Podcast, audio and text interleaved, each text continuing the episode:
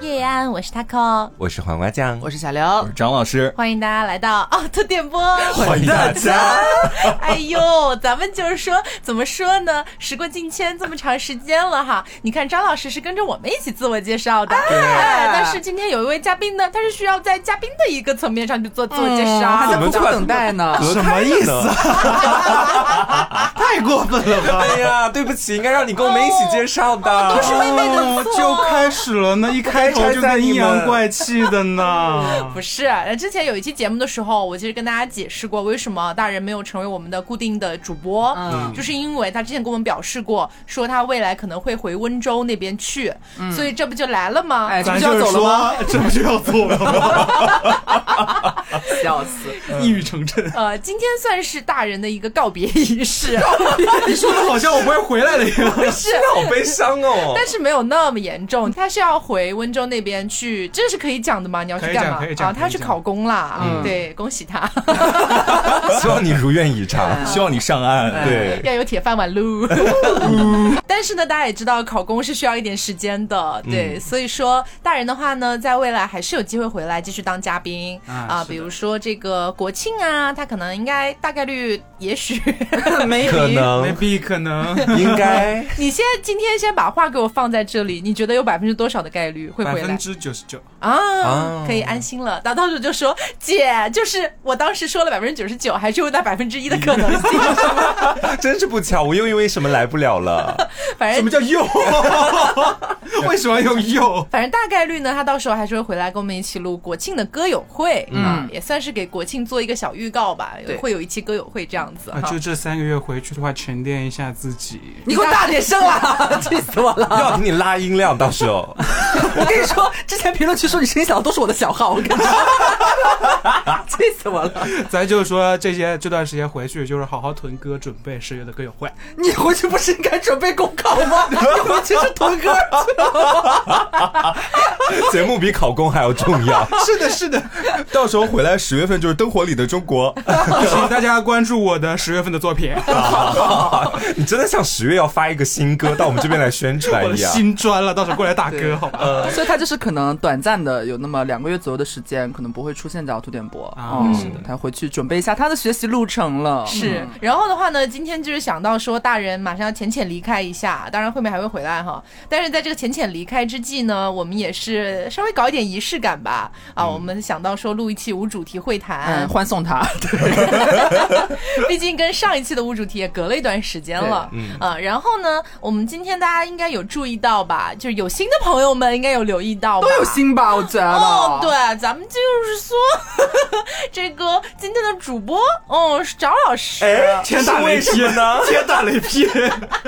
真的，芭比来不行吧？应该必须得张老师，对，啊我觉芭得。比来有什么用呢？ 你们真的天打雷劈！因为你知道，就是怎么说，他们两个从那件就是呃天打雷劈的事情过去了之后哈好，久了，好像他们俩一起上节目，好像就只有那一期，就是母亲节歌友会。哇，好嗯久，真的好久了。而且我回听那期节目，觉得母亲节歌友会那期他俩没有什么很直接的对啊话，因为那期是我们讲了说希望跟妈妈一起听嘛，哦然后就大家不要大放厥词这样子。哦，我当时听我还觉得他俩在避嫌，我吓死他们了。俩其实早就互相微信拉黑了，你知道吗？不知道吧？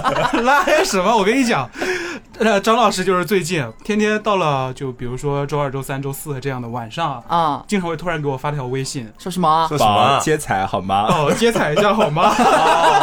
利用你啦！然后，然后呃发发两个问题过来说说什么啊？你在无聊的时候会做些什么事情？然后他想要请调查你然而后已。请你是请你回答一下这个问题，然后再唱一首歌，然后连在一起录个文件发给我。他 就是把你当工具人是 吧？这报就应每啊了。天都得，就比如说我在吃饭的时候，我都得站起来哦，我说跟别人说，我说我出去有点事儿办一下，然后到洗手间录个音给他发过去，然后再回来继续 吃饭。就这个时候，如果有人刚好去了洗手间，就会听到他在那边说啊，我平时呢其实还我平时呢不喜欢吃然后过饭， 了一分钟，灯活离的。青春的真的有，我那天就在门口，那个那天是在饭店门口，在那给他录录录录录，我忘了是什么话题了，然后在那说着说着，然后开始唱歌了，我旁边那个人跟跟神经病一样，你知 道吗好，我觉得不如就是两位刚好今天都在，然后刚好也是一个大人的浅浅离开的一个告别仪式，转身离开， 现在还没有到歌友会啦。是 那不如的话，就是两位浅浅澄清一下吧，目前两个人是什么状态呢？嗯很多人都想知道，超想知道 的。就是一个两清的状态。嗯，我们现在哇，会啊这个词用的我好心痛哦。我的没纸有了巾呢？是是一个工具人的状态。就是以后我们还是会继续做好朋友的，对，以后我还是会找他录接彩的。我说的更有难点像过我们俩了刚离完婚一 样。 对，在被迫向公众发表一些冠冕堂皇的解释，什么祝好之类的关。键是张老师的那两个字，我觉得听起来太扎心了，两 清，就是听起来轻飘飘，但实际沉甸甸的那种感觉。对，就像以前是我们，以后是你和我这种感觉。听起来真的好忧伤啊！怎么又忧伤了？不就你和我那个不是前段时间那个孙怡发的吗？那个谁想跟谁敢接这个啊？不要扯到什么八卦新不要回闻。避我们的问题他。现在真的有觉得自己是明星就是了，对。是，好，那今天呢，我们还是一个无主题的状态哈。嗯我先来给大家就是抛砖引玉一下吧。对我先给大家分享一个我最近生活里面我非常无语的一些事 情。 我以后都想叫他快叫专姐了，就是每次抛砖引玉都是。 不然怎么办吧？你来抛嘛。 那那瓜叫什么？叫御姐。为什么？他凭什么是玉啊？我怎么就不是御姐？我我凭什很么认是这砖？他个。凭什么是玉啊？你快 抛吧你！ 好，是这样子，就是我最近真的是对部分的猥琐男无语到了极点。啊，呃，是怎么回事呢？是我最近在玩一个那种大型端游，然后当时端游里面有一个小任务，那个任务就是蛮复杂，要解谜的那种嘛。然后我没有在网上去找到那个任务的攻略，就是完全找不到。于是我就在那个游戏里面的那种频道啊之类的地方，我就去问说有没有人会这个任务。嗯，然后其中呢，就有一个男的，他来加我，他说他会，但是的话呢，他一开始就是在游戏里面以纯文字的方式，然后给我打说怎么去哪里啊，怎么怎么之类的。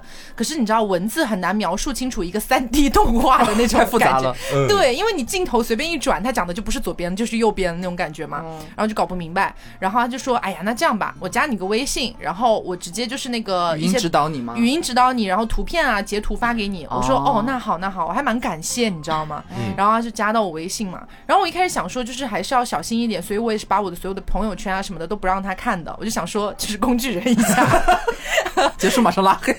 当时也没有要一定拉黑，但是会讲说保护一下个人隐私嘛。嗯然后他加到我了之后，电话就拨过来了，我也是很正常的就接电话了，我说 “hello，你好”这样子。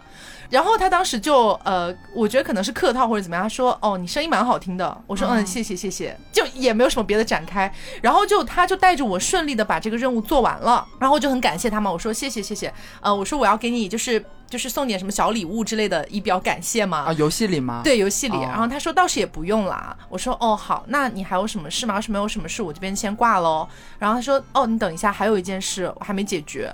我说什么事？我以为是那个任务的事情，你知道吗？哦哦嗯。他说我还没有泡到你，啊好烂！我真的觉得什么啊？啊然后我当时就是因为你知道，就这个时候你很难去骂他，因为他刚刚帮了你一个大 忙，啊然后我就只能说呃大可不必吧，也是不用这样子。像土味情话好恶这心个。。对，然后嗯硬撩，然后他就一直在说，哎，你知道这个游戏马上要开新区了，你要不要跟我去新区？我可以带你飞啊，我可以给你什么什么东西啊。我心想说，嗯咱们大可不必我吧的。痰盂呢？推，就是这种 我。想说，咱们就是玩这个游戏，我从来没有要过别人一分钱，没有要过别人一个东西。我说不必了，我说我自立自强，自强不息这个样子。我尿黄，我先把它自己。然后最后他还一直死缠烂打，你知道吗？就一直不肯挂那个电话。然后我又不好意思直接摁掉电话，我觉得也蛮不礼貌的。然后我就一直在跟他讲，我说我说真的不用了，我完全没有兴趣什么什么的，我都已经表示的很清楚了，但还是在那样纠缠。我最后就说不好意思，我现在真的马上就要出门了，我先挂喽，然后就啪挂掉了。啊对那那后面有找你吗？倒是也没有继续来骚扰我了。哦但是我觉得很有可能就是在这种玩游戏的过程里面，会有一些男生就是利用自己，比如说知道某个任务怎么玩之类的，然后他可能这样的套路，说不定会跟不同的女生去用。对，我觉得对他应该不止跟你一个女生这么去讲了，嗯可能他还比如说跟别人一起，比方说又有另外一个女孩请求他去过任务什么的，然后他最后也会去以同样的土味情话告诉那个人。没有泡到你，对，好恶他心这个 有点就跟职场里面那种卡着资源给你，然后让你跟他谈恋爱的有点那种像。嗯对，哦而且最恶心的就是当时他说那句“我还没有泡到你”的时候，其实我以为我听错了，你知道吗？嗯我说什么什么什么大 炮，意大利炮，你要买个大炮 给我。有这种装备吗？他说不是，我还没有泡到你。然后他也很认真仔细的，就是口条非常清晰 居的然跟我还说了一重遍。复，泡泡。 我现在真的觉得很无语。然后我在录节目的那一天，就是我要出小区，然后刚好进小区有一群男的。本来我是戴着口罩、戴着耳机在听歌，然后刚好是我要跟他们擦肩而过，因为我要出来嘛，他们要进去可以理解吧，就是在同一个门那里。然后当时刚好是一个我的耳机换歌的时间，就中间会有大概几秒钟的一个空白嘛，所以我我的耳机里面是没有声音，我可以听到他们在说什么话这种感觉。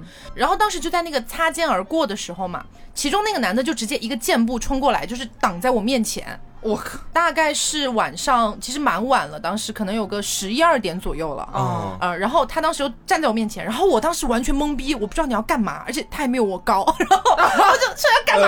然后我当时就愣住了，你知道吗？完全不知道要怎么处理这个事情。然后他就看着我，然后就露出了那种很奇怪的笑，啊就我也很难说清楚那个笑是淫荡的笑，还是就是戏谑，还是什么什么什么样的情绪，反可正能在就他眼里是邪魅一笑，很奇怪的哦他一觉得自己笑。可帅了，对，然后因为他们是好几个男的一起嘛，然后剩下其他几个男的就是有点像半包围式，但是又没有靠那么近。啊但是我如果要走出那个门的话，其实我还有个大概十几米的距离，嗯，所以我当时完全不知道怎么处理。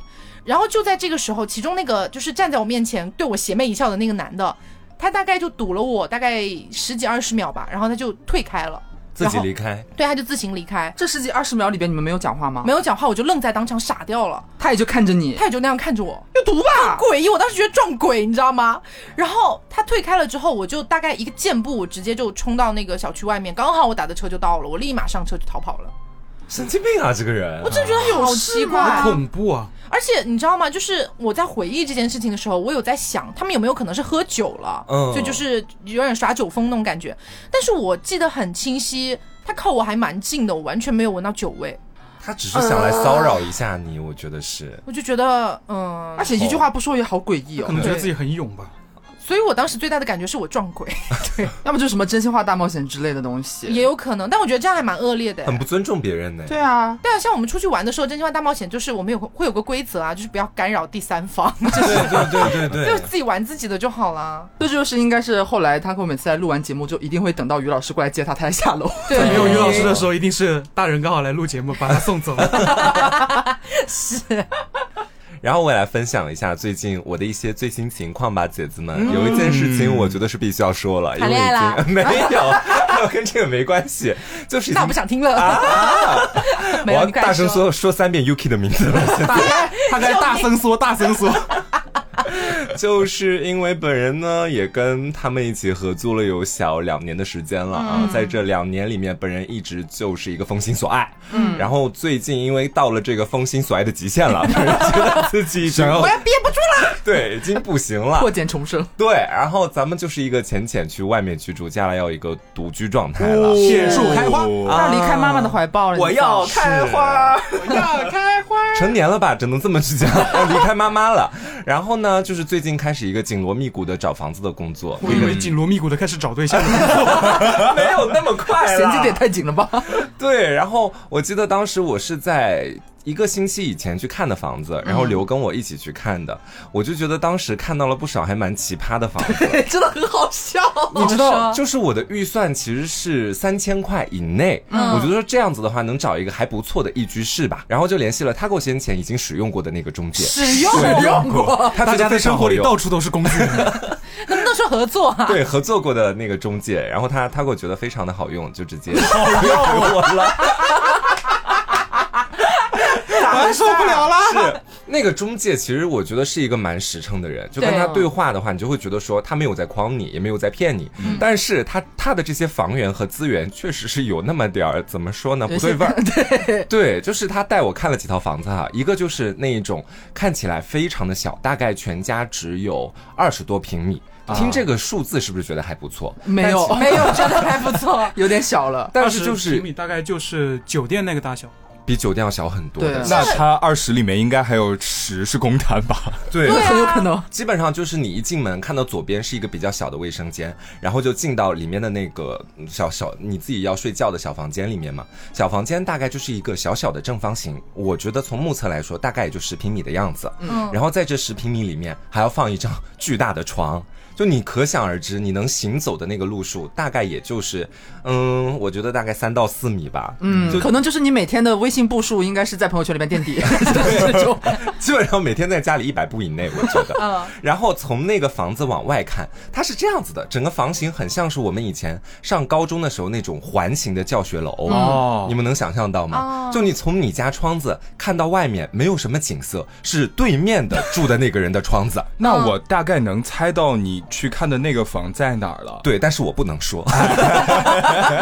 他最后也没住那儿了。对我，我印象最深刻就是我看到那个房子的第一秒，虽然中介可能在旁边还美言了几句，但我就没说话了，对刘也没说话。然后我觉得说，我看完之后，呃，我自己是不太满意的，主要是我觉得如果我是那种在外面朝九晚五工作的类型就。回来睡个觉。哎，我觉得住这房子其实挺好的，嗯，但是因为我本身就是一个在家的自媒体人，嗯，然后我基本上除了录节目，每天在家的时间，包括是剪节目什么的，就会很久很久，你基本可以说是足不出户。对，然后平常我这么长的时间都在家里面，在那个比较小的房间里，真的很容易让我憋住。主要是我会觉得，因为本身瓜不是就心里有一些就是或或大或小的对对一些小对问题，然后我在他那个房间里边看，因为他那个窗子看出去就是有点压抑那个环境，嗯我就会觉得又加上我们的工作性质可能不会经常出门，他一天二十四小时基本上如果都在家里边待着的话，你也看不到什么风景，我觉得可能长期对他的这个心理的建设、心理环境可能会不太好，因为你又不像普通的人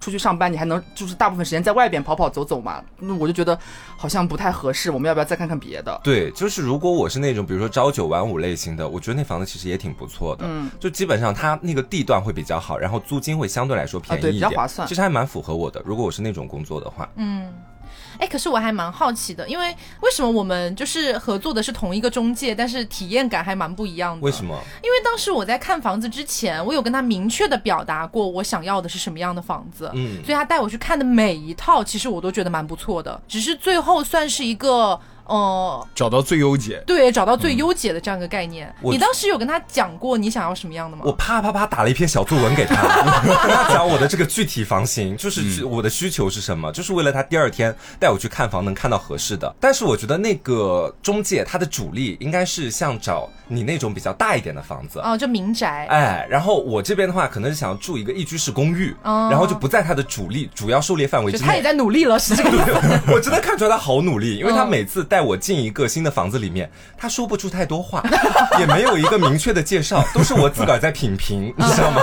我说哦，这个地方嗯还可以，啊我说哦你看这房子多敞亮，我像个中介一样，他就一般都在旁边附和。然后最后我找到的那个我定下来的房子，还是他联系另外一个中介朋友给我找到的，也就是不是他自己的那个那个房源房源，对对对，他的老乡同事，是哦，而且我我是觉得，就是预算应该也算是一个在前提条件当中很重要的事情。嗯，对，嗯。对，因为我之前在租房子的时候，就是东看西看，看了半天，在我原先的预算之内，我觉得没有什么太满意的，然后我就跟我身边的亲戚朋友稍微商讨了一下，后来就加预算，后来疯狂加预算，加到我就是有一些不能承受的预算，终于找到了自己满意的房子。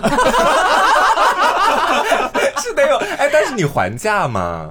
我还了半天啊就是我也拿出了自己这个咄咄逼人的这个气势，然后这个中介直接给房东打电话，房东就开了公放，房东说哎要租就租，不租 就走。他咄咄逼人，没想到房说东实是豺话真狼的虎是豹。真的是这种心态，因为我最近不是离职了，我也在哎哦，你是房东啊了， 对，是吧我是房东的身他要份，就我把自己的房子往外租嘛，嗯，就是我也是这种心态，因为我会想，反正我这房子也不缺租啊，我为什么要就是说给你还价的这个样子，就是这样一种心态，所以说你爱租租不租走，啊，所以你你的张老师，你当时还价是不是还的有点太狠啊？也没有你砍半啊，还吗？也就还了个两三百块钱左右。两三两百都三不百肯就给你不行还，，对啊，啊，这有点夸张了吧？我以为是他加预算加到五千，然后他跟房东说两千五租不租？那两三百还是 OK 的啦，其实。对，两三百，反正当当时就是房东说你要租就租，不租的话，我们后面还有其他的客户要看。哦他不愁，应该是对。然后我觉得最下头的是什么？最下头是我看中的那套房子，最后是以两千七百块的价格给他拿下的。嗯然后我已经开始陆续往里面搬东西了。然后那天刘东西又丢了啊， 没有没 有没有，呸又要上幺八幺八啦，刘那天跟我一起到家里面去收拾东西，对他在刷手机，因为他也在看房子嘛。嗯他啪一下看到就是跟我同一栋楼、同一层、房型一模一样的一套房子，两千三百块一个月， 是， 而且两千七我还压了半天呢，哎，你所以知道吗？装修什么的也差不多吗？差不差不多多。然后我唯一看的一个不同是什么？就是那个房子是朝东的，我的房子是朝南的。啊，那你朝南的房子肯定会是贵会啊。贵一对点对对，我就这样安慰他呀，因为我话出口之后，我觉得完了，我说错话了，妈妈说错话了，妈妈不应该让他知道这种让让他添堵的事情， 然后就努力找补。我说肯定是虚报价，怎么可能啊？你这这么大的一个户型，这么敞亮，怎么可能只卖两千三？乱讲，到时候你去问的话，他肯定还要加价的，不可能 肯 的。定是宝贝钓，鱼架把你骗过去啊！对再说其他的，不要难过，宝贝，你这个很划算的。哎不过倒确实是这样对子。朝向很重要。对不是朝向很直，这是一方面，还有那种在平台上面挂出来的，一般都会往底下压很多。 对 他对先让你跟他去联系，我之前看到过一个房子。六百块钱把我骗过去了，结果到那边什么房子啊没有，就是那种小的，因为我那时候不是公司比较远嘛，啊在旁边就找一间，就是说可能和别人合租临时的住所，对，合租的那种，哦，合租可以理一解个小房间，然后它哦它上面标价六百块，我说我靠这么划算，然后直接就兴冲冲过去了，人家直接报价一千一，嗯然这差太多了吧？直接涨价是吗？后他跟我说那些都是中介发的，我这边的话现在那个那种房子已经没有了，只有一千一。他们讲话都是这样讲的，对说那个已经没有了，那个已经租掉了，就全都是黄牛把你骗过去先，，对钓鱼算是。好浪费时间，我觉得。嗯对，你知道，就是我听到那一户是两千三可以租下来，我真的当时心在滴血，因为我觉得我两千七也是我花了好大的努努力砍下来的，原价三千块，对他就我说你可不可以便宜一点啊？就是你这房子也挺破的，我就只说了，但这个是合理呀、找问题因啦为你要去对你去跟这个中介啊、房东谈价格的时候，肯定是要在房子上找点问题的。，嗯对，然后他就压到两千八，我就说我就想再努力一把嘛，再嗯还一百，这样我心里会爽一点。我说哥，真的我挺信任你的，我觉得就这个房子两千七，我今天就能给你拿下喽，我就跟他这么讲，他说好，那我去跟那边对接一下，嗯最后他给我的反馈是两千七百五十块，压一点五负三。哦，我当时差点就答应下来了，但是我想到就是前一天 Taco 有跟我讲过，说千万不要压一点五，嗯，就是到后面假设你退房的话，压一点五的那个零点五可能就直接给你扣掉了。对，对很有可能拿不回来。对，然后我当时我就对这个中介有一点点不满意了，我就很明确的跟他讲了，我说，呃，压一点五我是我绝对不可以接受的。是这样的，我给大家解释一下，就是因为我也是找这个中介合作的嘛，嗯他其实就像黄瓜讲的，他的整体服务都很好，但就是到最后说到这个押金上面，他说是他们的就是店里面，他们那个店规定是要押一点五，嗯但当时我们非常的决绝，就说押一付三。必须只能接受这样的条件。如果说你一定要押一点五的话，我们就不租了。嗯然后他说他去跟店里就是沟通一下，然后回来给我的话术呢是说店长用他的职 权帮我们申请。样，一模一样。对，所以其实我跟你讲，这个里面肯定是水分还是有一点的。对嗯，而且你知道我那一下，我就是为了表示我的决绝，我在后面我重申了一遍我的要求，但是我打错字了。啊我按理来说应该是两千七压一付三，能给就给。嗯我直接豪横的我就说两千七压一付一， 你能给就给，不给我就找别家。然后他吓死了，你好豪横对啊！，他说发语音过来说压一付一是真的不行啊。 他说， 他说就你这个最多是两千七压一付三，你想要压一付一那是绝对不行的该。负三还是要负三的。对，我说对不起，对不起，我刚打错字了。 然后我跟刘说，刘说你现在已经就是豪横到如此地步啦。 我逐说渐疯魔。对，直接开始坐地起价，就地还 钱。哎，对，真的，你知道吗？说到这个租房哈，我觉得本人还是有那么一点点发言权的，就是因为最近一段时间真的就是，包括跟大家就是一起合租啊什么的，也过了蛮长时间了，对经历过很多不同的中介啊、房东啊等等的。在这里，我觉得可以给大家总结一个，就是我自己凭我的生活经验总结出来的一个小小规律吧，就是说，呃，我个人觉得，如果你要选中介租房的话。还是可以选择就是品牌稍微大一点的中介，嗯，因为前两年发生了很多中介暴雷事件嘛，就直接卷钱跑路了，你的押金就没有了，甚至会影响到你后面的居住，就是房东可能会来找你，就对是他要收房，，对，很麻烦，所以选稍微大一点。但是选稍微大一点呢，嗯，我们去，我们前两年也是选了一个非常大的一个品牌然，后衣服爆雷了，对，衣服对，但是我的点是在于，就是如果你去选大一点的品牌，至少它不太有可能暴雷跑路啦，是这个意思。然后的话呢，就是如果你当时去对接到的那些中介，可能都没有那种品牌比较大的，只是说有些中小型的，然后你也有一个很好的判断标准。就大家肯定知道，现在的话一般都是押一付三，如果他要你押一付半年、付一年的话，多多少少可能会存在一点问题，没必要去贪那点便宜啦。虽然它可能确实便宜很多，但是后面的风险很大。但是除了这个之外，还有一个点就是你要去看中介本人，嗯就是比如说中介带你去看房的时候，你能很清晰的感觉到中介他本人的那个性格啊，他的那个状态啊什么的，用心程度之类的，，对，就比如说当时有一个中介，就是。呃，我也不是很想要，就是外貌攻击他。他其实长相没有问题，就是穿的很那个，很像那种就是街上的地，痞流 氓吗？真的很像地痞流氓。我说实话了，啊。哦，真的像地痞流氓。但当时他要带我去看的那套房子，我还蛮想看的，我就说那我就去看一下。然后去了之后发现呢，那房子还一般吧，还行，但是呢，它要价其实蛮高的。然后我就说，可是这不太符合我的预期。然后他又跟我开始夸夸其谈，就是跟我讲这房子哪里好，说地铁也很近，就在楼下。我说可是我不 没有那么大的需要坐地铁。然后反正就各种各样跟我讲。然后我最后明确表示，我说我再考虑一下吧，我们就走了嘛。然后在微信上狂轰滥炸给我打电话。啊，就是到达这种程度，所以我觉得这种中介，反正我本人是不是很信任的。嗯哦，，然后除了中介之外，哈，就是当时在我跟于老师准备一起去就是同居之前嘛，我们不是准备要去看房子嘛，然后当时他有跟我讲，他说我不太想找中介看，我想要直接找房东看。嗯，我说也是可以啦，因为也有一些渠道、一些途径，只是比较少嘛。对我说你要是能找到 OK 的房东也也行啊。然后我说，但是你为什么这么不想跟中介合作？只是因为那一小笔中介费吗？他也被骗过吗？他说 有过悲惨的故不已经是 PTSD 了不。是，于老师说他的点是在于，就是觉得说，如果能自己做到的事，就不太想花那笔钱给中介对。，哦中中介间也不费便宜的，，对，中介费一般是半个月房租嘛，对所以他觉得还是有点贵的。我说 OK 啊，也行。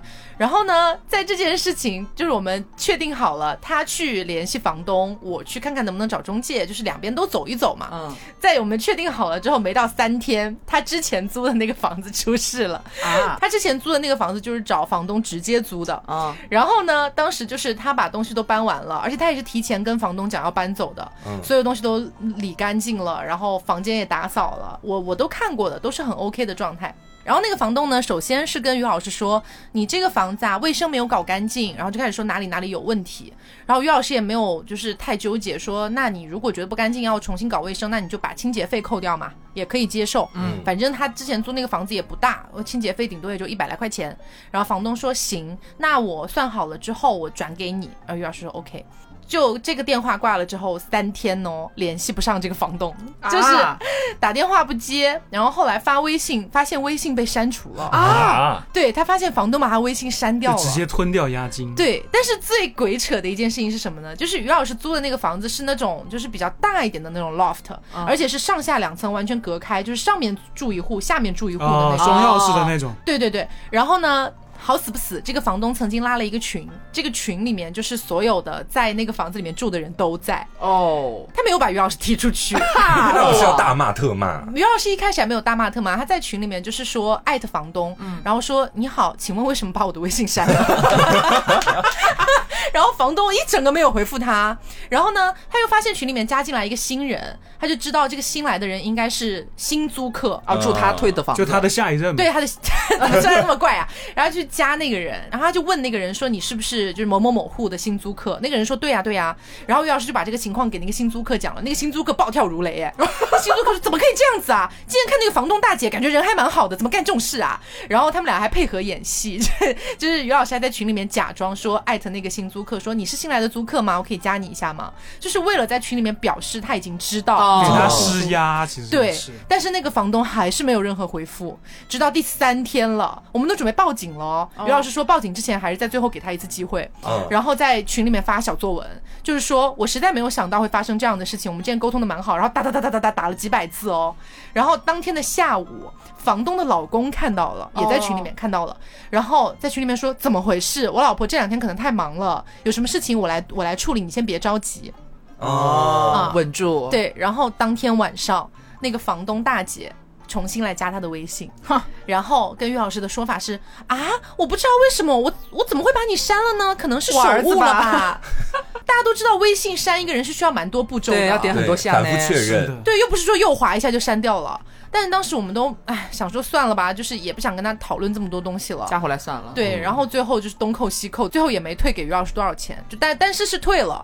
我我当时的状态就是觉得说，他不管最后退你多少钱，但是得有个态度，对嗯你不能够说你就这样把钱吞了，算什么事情啊？所以就是从这件事情我也得出一个结论，就是找房东也不一定真的就很靠 谱。对哦你都没公司可找，对，是，而且后面的时候，就是我在新家里面已经陆续搬东西了嘛，然后他们按理来说又给我派了一个那个保洁过 来，保洁的故事，对，又是保洁的故事我。和瓜如临大敌。 那个保洁，我当当天下午我就把他接进来之后，我就直接跟他说：“我说阿姨你好，呃，我房间里那个衣柜里面已经放好了我所有的衣服，我说您就不用去动它了啊，我说那个衣服都是我的，你也不用去擦柜子，柜子我都擦完了。”我就跟他这么去讲，为什么这么讲，也是因为去年那个事情给我长了一次教训。嗯，然后后面的时候，那个保洁大姐在打扫，然后那天我不是搬东西进去嘛，我的行李箱里是装了本人的一个粉色灌肠器。还有一个就是黑色的前列腺按摩器。对，但是我没有想到它在那个里面，我还没有规制它。原本那上面是盖了一层布的，然后阿姨中途打扫的时候要把箱子移过去，那层布就直接反扣过来了。哦然后我里面的那个粉色的灌肠器就叮叮当当的，就是直接滚出 来，在阿姨面前，我就说那个粉色不中用，我当时就发视频，我就吐槽这个粉色太亮眼了，那个就是刚好露出一小截，前面圆圆的头，然后我当时一看到之后，我什么话都不敢说，我就在那边坐着，我就等阿姨什么时候把箱子弄好，阿姨应该是看到了，但她也什么什么都没做我声以。为你马上夺门而出，阿姨真的会认这得个那房个子留东西给吗？你了，我觉得阿姨应该也是见过大世面的，对，所以他处变不惊。对他对处变不惊，然后后面阿姨就应该也是，我不知道她是有意的直接去别的地方打扫了， 还是说根本就没看到，就是下一步要去那里，然后我就火速赶到我的行李箱那里，把我的灌肠器跟前列腺按摩仪疯狂的塞到我的抽屉里面去。可以跟他解释一下这是新的打扫工具啊，我也有遇到过一模一样的事情，因为大家知道我是一个很不爱收拾的人，我家里面经常是很乱的。嗯然后呢，曾经有一次，就是我找了一个也算是保洁和就那种收纳类型的人来我家里面帮我弄嘛，但是我真的不知道我家里面到底都有些什么东西，我只知道把一些真的见不得人的东西藏起来，你知道吗？ 我藏到一个很隐蔽的地方，他没有看到那些东西，但是我唯一遗漏了一个就是润滑液。 大拉拉的摆在我家的茶几上。然后他当时在收拾的时候也没有跟我说任何的话，直到他走了。然后我就是在检查家里面，就因为他帮我收拾了很多东西，我要确定一下那些东西都在哪里嘛。 然后我就发现，哦，这瓶润滑液被茶几上已经浅浅移到了我的电视柜。润滑液哦，蛮好用的。你说到这个，我突然想起来一件事，之前张老师不是在我家住过一段时间嘛啊，就咱就说也是个房客和租客的这么一个关系， 然后。张老师在搬走之后，然后我妈不是有一次过年嘛来看我了，嗯，然后张老遗漏了一个超大号的针筒在我的台子上面，针筒，针筒没有没有，就是他是就是灌肠器的配 套，你看咱们老师就是容易在灌肠这件事上面露馅，哎 就是我妈，我妈来了 之后，看到那个洗手台上面那个超大号的针筒，她问：“嗯，这个是你是用来干什么的？ 而且是超大号哎、不是我的 水壶了。超大个， 水 我也有一模一样的，因为豆角它不是天生有一个免疫疾病嘛，啊就豆角有那个落叶天疱疮，就是一个很罕见的猫咪身上的病，然后就要经常用那个针筒给它抽药，然后给豆角喂嘛。我经常就是在坚持做这件事情，所以我家会有很多个迷你小针筒。然后有一次就是于老师在我家，然后呢他就看到了那个针筒，他什么话都不敢讲，她以为知你哎道吗对他以为我玩那干个什么东西 违法的事情，真的。然后我就讲说他为什么突然愣住，然后顺着他的视线看过去，一大包针 头。然后我说等一下，你让我解释一 下。那 个搬家跟你也有完全相似的，我也有个针筒，我那个针筒是干嘛的？因为我有点脱发，那个针筒是 用来把那个米诺地尔从那个瓶子里抽出来，然后放到米诺地尔涂药器里的。然后刘那天帮我收拾家，从大箱子里翻出来那个针筒，他就迅速看向我，那个眼睛里就是不可置信，他以为我在干一些偷偷的去吸什么东西。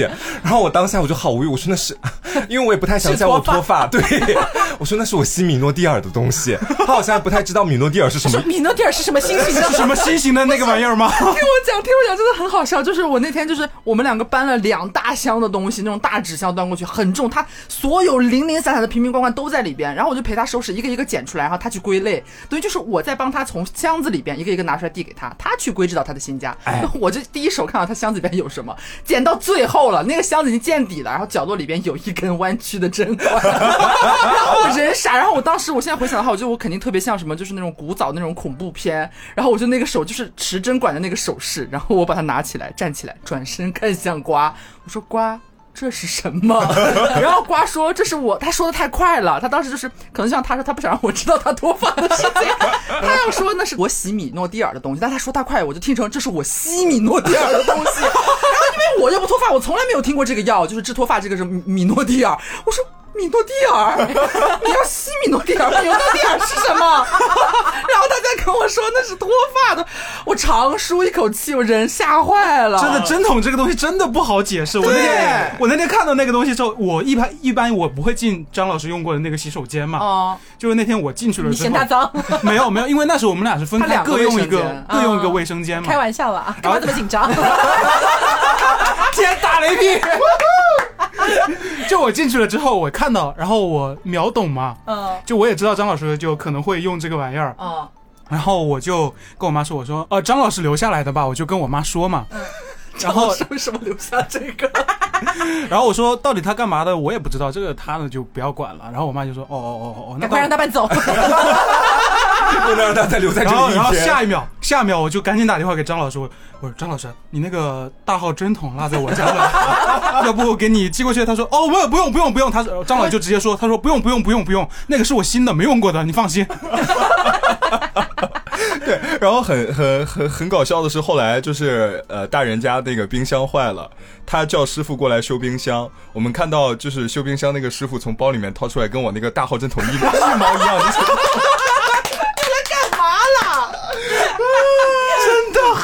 所以那个针筒是有很多种用途，不只可以用他来一灌般肠。不会在家里面出现这么大号的 针筒， 如果下次跟你妈妈再回忆起这个事情，你就跟你妈妈说我是修那个修冰箱的。 那个针筒我估摸一下大概有三十厘米长，你知道吗？啊，那么大， 对，就是跟那个比矿泉水瓶稍微小那么几圈儿就。细一点儿，但是对长度跟矿泉水瓶一模差不多。我那么大吗？我你都是没用那见个过东西灌肠的呀？超大根 它儿， 还有一个管子呀！哦哦，对对对，就里面需要储存足够多的水，你知道啊吗？真吓人。 就我妈也是见过世面的一个家长 啊，就她看到了，我也不知道她去怎么想，但她就是眼神里带着那么一那么一丝 惊恐。反正下次就说我是修过修那个什么来着电冰箱。冰箱的就是所以刚刚从瓜的故事里面，我们也可以得知一个新的一个点哈，就是刘也要准备搬家了，对不对？。对，嗯呃，最近也有在看房子吗？ 还没来得及，因为就是可能这次不是大人，我们来浅浅说一下，他不是要离开嘛，可能嗯离开一段时间，俺、就是九月初或然后八月底可能要浅浅离开一段时间，嗯这是为什么呢？因为我要去打针， 又是针管的故事，你这个浅浅离开就没有必要再搞得这么有噱头了吧？ 就是因为本来我想和瓜你就离开一起看三天而已 哪有三天五天 呢？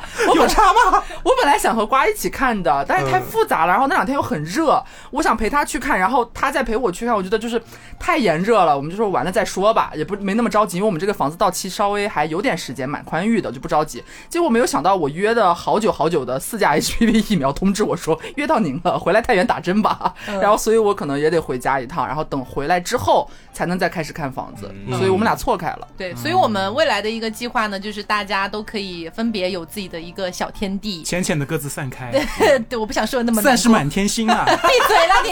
我刚脑子里蹦出来是散是一团火。说这话不对，我好像不太能讲，说出哪里不对刚刚。对，然后的话呢，呃，就是我们就会找一个那种呃，算是写字楼里面的小隔间，然后去做我们的录音室，这样子。对嗯浅租一下而呃已。全新升级，浅租一下呃，租一个便宜点 的， 能隔音就行啦，谁要求那么多啊？啊，反正就是说，我们之后还是正常的录节目，嗯只是跟大家讲一下，大家可能浅浅分开住这样子。嗯，啊，毕竟呢，这个也体谅一下，黄瓜酱太多年的没有铁树开花了哈。是的，是呃，的。希望它早日开花了哈。你真捅家教谁了哈？是是，呃 到 你时们候也，就是也希望到你时候早就日不开要花说自己找不到对象，是因为跟大家住在一起。啊然后，对，到时候不行就给我滚回来， 那就没有这个借口了。啊我给你一年的期限，你赶紧给我开张。 你刚才那个语气好像我妈说，你在外面混一年混不出名堂，你就给我回来。你这不是回去了吗？哦，跟一些我突然想到我最近的那个事情啊，哦就是前段时间不是要从公司离职嘛，因为我不是打算回去了，啊，嗯就在公司干的也没什么没什么意思。然后刚好就是因为半年的时候，大家就公司里面会有个绩效考核，嗯，然后那时候商量是让我背就部门的这个绩效的垫底，然后走掉，哦，这样就不用公司其他人就不要变动了。嗯，然后他是有给我商量了有一定的赔偿嘛，我哦那天还超怕的，我跟他们在那里说，人事来来我办公室来跟我们谈，然后把我拉到一个小隔间里面去，我就悄悄打开了自己的手机，在那开始录录 音，以为要被算有证计据了。对，真的很怕，因为我不是刚毕业一年嘛，工作嗯也是，呃，刚刚踏入社会，嗯，就是怕自己被他忽悠啊，说什么签了什么乱七八糟的那种离职的协议，到时候说留留下污点啊什么的，嗯工作让你留下污点，因为他毕竟是让我背绩效最后一名走的嘛，啊怕影响下一份工作啊什么的。哦，哇，真的是，我就感觉那个人事在那跟我斗智斗勇，你知道吗？这种比拼暗暗比拼的那种感觉。然后聊到了聊聊聊，越聊越不对劲。他那里跟我说什么？呃，如我因为我想的是我背这个电梯走，他应该给我两倍的月薪嘛。嗯，但他说因为不会去给我写那个因为背这个走的，然后他只愿意给一个月。嗯，然后我就觉得就要两个月。就要两个月。对，这是这是我在配合你啊，因为我本来是正常我要离职，对啊，对啊但对但正常离职是没有钱的。但是你要，这是你提出的一种方案，对吧？你希望我可能保留住你们部门其他一些人的名额，也就不用辞退其他人了，然后我来顶这个。其实我是自己要走的，但是你哦按照像是绩效垫底被开除，然后那时候感觉很惨，就他不断的给我施压，就有点像面试的时候那种压力测试一样，啊，就那给我给我施压施压施压，我就在那逼的我说你让我再思考一下，嗯，他不肯，就一定要我马上把那个离职给他签掉，当场签让你当场签。我说我还得想一想，我想咨询一下朋友什么都不肯，就在走的时候让我对这家公司彻底的死心，所以你最后还是签了。签了，然后是拿了一个月的赔偿嘛，哦，所以说对杭州也就是除了你们没有彻没有其他的留恋了。哦哎哟，呦，他他最后逼你的时候是很严肃、很凶的那很种吗，严肃，啊然后在那说给我说些什么说。啊，你懂不懂劳动法啊？什么什么这种话直接说出来，让你去让我去学法啊什么什么这你说种。我现在去学法，所以我现在不能签啊。就那些录音，我现在都在手机里面存着，你知道。但我好像后来品评了一下，感觉好像也没有什么特别过分的，然后就只有这几句话让我有点不适，然后但是就对这家公司也就这样了印象了。哦，哦阿里系嘛，也没办法了。嗯那我觉得讲半天了哈，其实呃，张老师好像最近有一件事情也没有跟大家分享到，就是张老师最近真的有暴瘦，手太多，哇是暴不是瘦啊？对，怎么回事啊就？是但是我有印象，就是我们前段时间在跟芭比老师录节目之前有闲聊，说，嗯哎、为什么张老师最近瘦这么快啊？嗯然后芭比说，因为他都不吃饭啊。啊，对， 是这样简单吗？我以为你是就是打拳干嘛就这样瘦对，的，我是打拳，然后加不吃饭，啊，对你一天吃几顿啊？ 基本上一顿。你会不会对自己太狠啊？为什么那天你带我去打拳的时候，你最后带我去吃了个热量超高的汉堡？因为我那天就 这是是他那天的唯一一顿吧？对啊，唯一一顿啊 那，天是我的第三顿，哦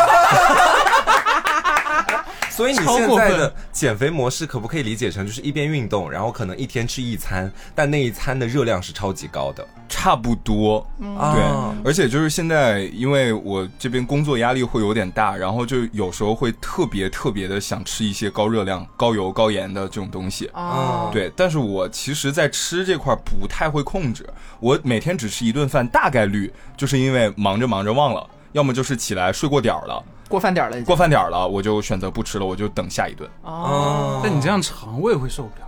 就现在，好关心啊！怎么这么关？心他？哎呀，天打雷劈了！打雷劈这了说。你来，哎，刚好不准我们说说啦。不是，这就那哎没事啦，没事啦。哎，可是你真的要小心哦，因为我之前有一段时间有点类似这样，而且我比你还要严重，就是我都不吃那种高油高热的，我就吃一些就是菜， 然后就导致一个大脱发，然后肾结石。哎，哦，这个就是说我倒是没往这方面想我。觉得这样还不是很健康。你说完，我开始害怕了真。的，因为对这样肯定是伤身体的啊， 嗯，所以我觉得还是要小心哦。对，主要我的饮食大概是一个什么样的规律呢？就是有没有规律的另说，大概是这么一个节奏。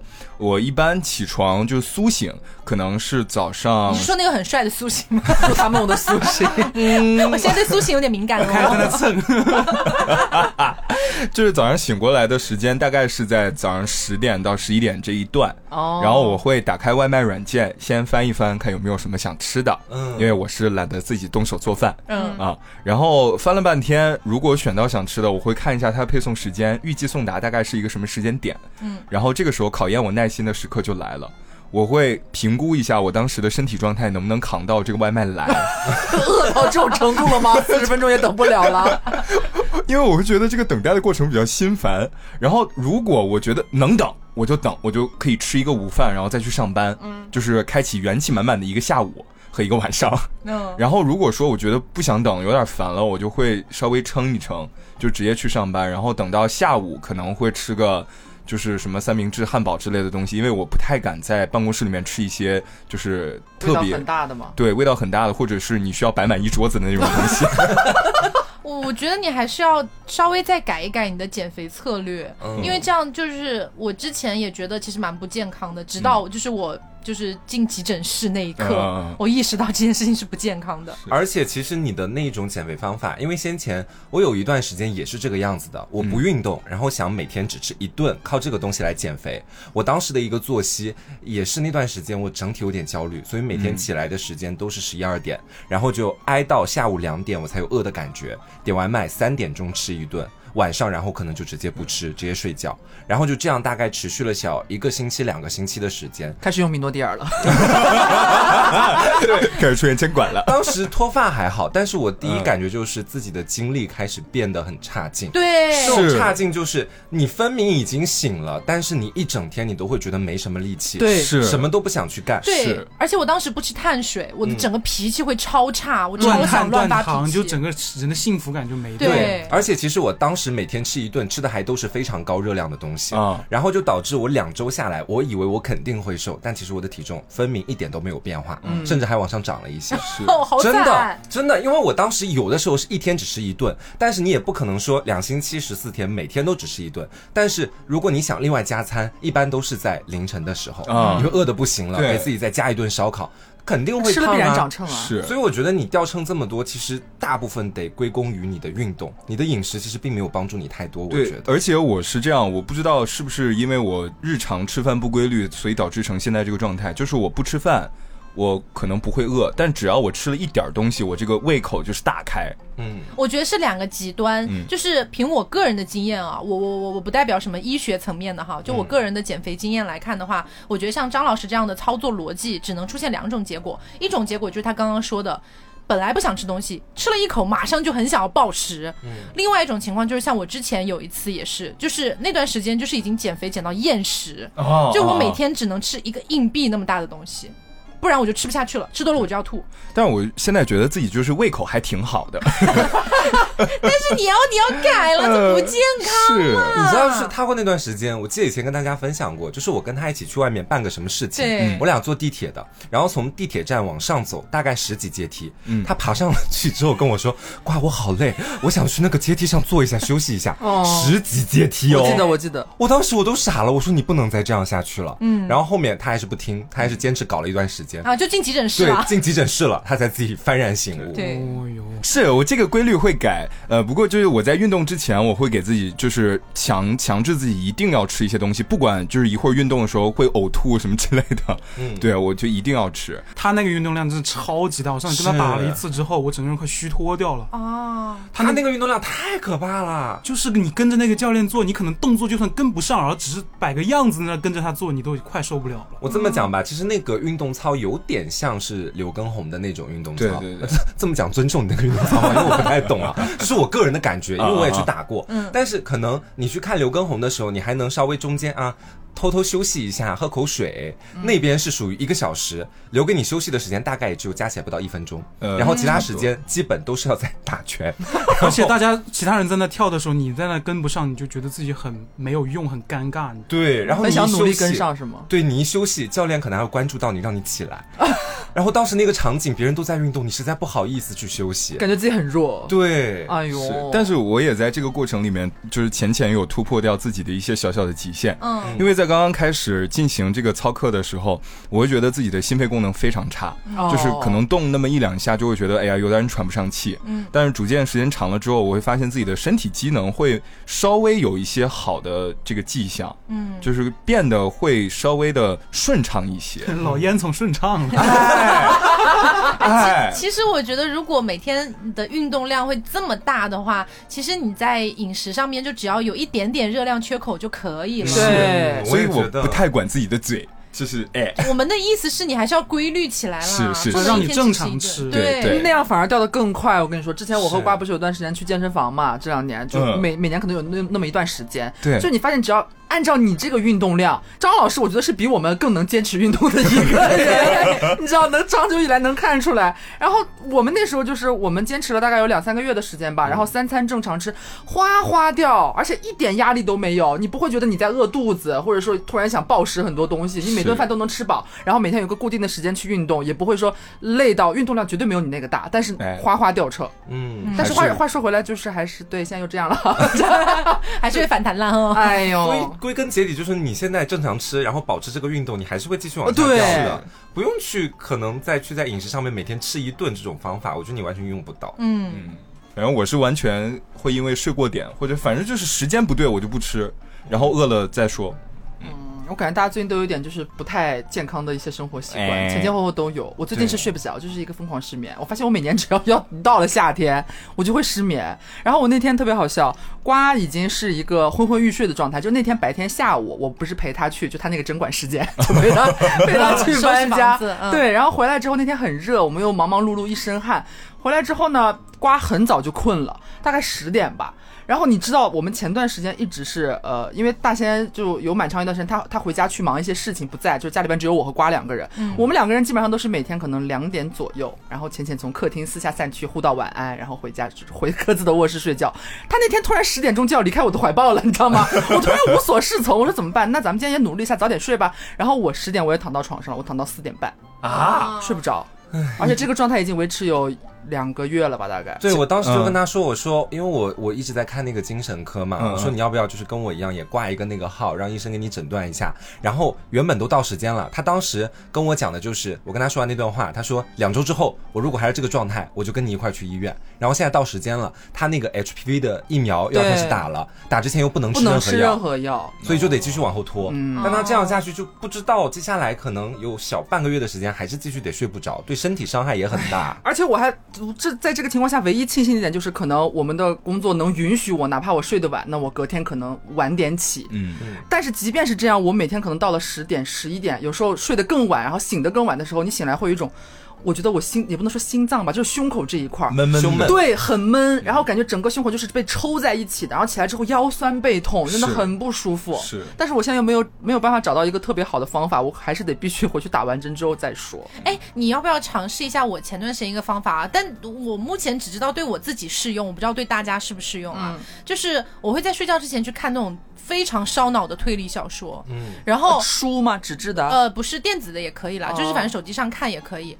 然后你就专注的去看他的那个推理小说，然后越难的推理越好，越烧脑的推理越好，因为你会越读越发现自己是个笨蛋。 我万一越读越得很精彩，怎我么办？我我我我我感觉应该不会啦。你这个跟那个听数学课一样啊。对对，就是类似于数学课，但因为数学课真的太哦枯我燥。 我觉得我可以试一下，睡前去搜一搜什么那种高高中、对大对学对代数还是干嘛的。哎我我之前有尝试过，可是因为实在太无聊，我会关掉去刷抖音。哦，对忍受不了是吗？对，所以我才会去找那种很烧脑的推理，因为他一开始会就是浅浅的进入那个故事，你会被带进去，然后你发现啊哦，怎么越越说越烧脑，越说我越看不懂，然后慢慢看不懂，然后睡觉了， 真的，我有的时候就蛮有用我的。也分享一个对我来说很有用的睡眠方法，我不知道大家会不会觉得这方法有 用，虽然听着可能会有点好笑啊。嗯就是我睡觉的时候，我会特别注重于自己的呼吸，主要是因为我一睡觉睡不着，最主要的原因就是我脑子里开始胡思乱想，哦我就会想第五人格最近那个监管者强 不强，王者荣耀下一个英雄到底该怎么去设计，我脑子 里 一睡觉就想这些。家国大事你。有在操心网易、腾讯两边哦？ 对，然后我后面就觉得不能再乱想，我就会让它聚集在自己的呼吸里面，就是我会告诉自己。吸，呼，然后有的时候你可能就吸呼吸着吸着，你又到后面又想别的事情了，我就又开始夹着想其他的一些字。吸气的时候我就会想睡，呼气的时候觉，就是 睡觉，是我催眠是吗？啊很有用，你们可以真的吗试试，对，也蛮有用的。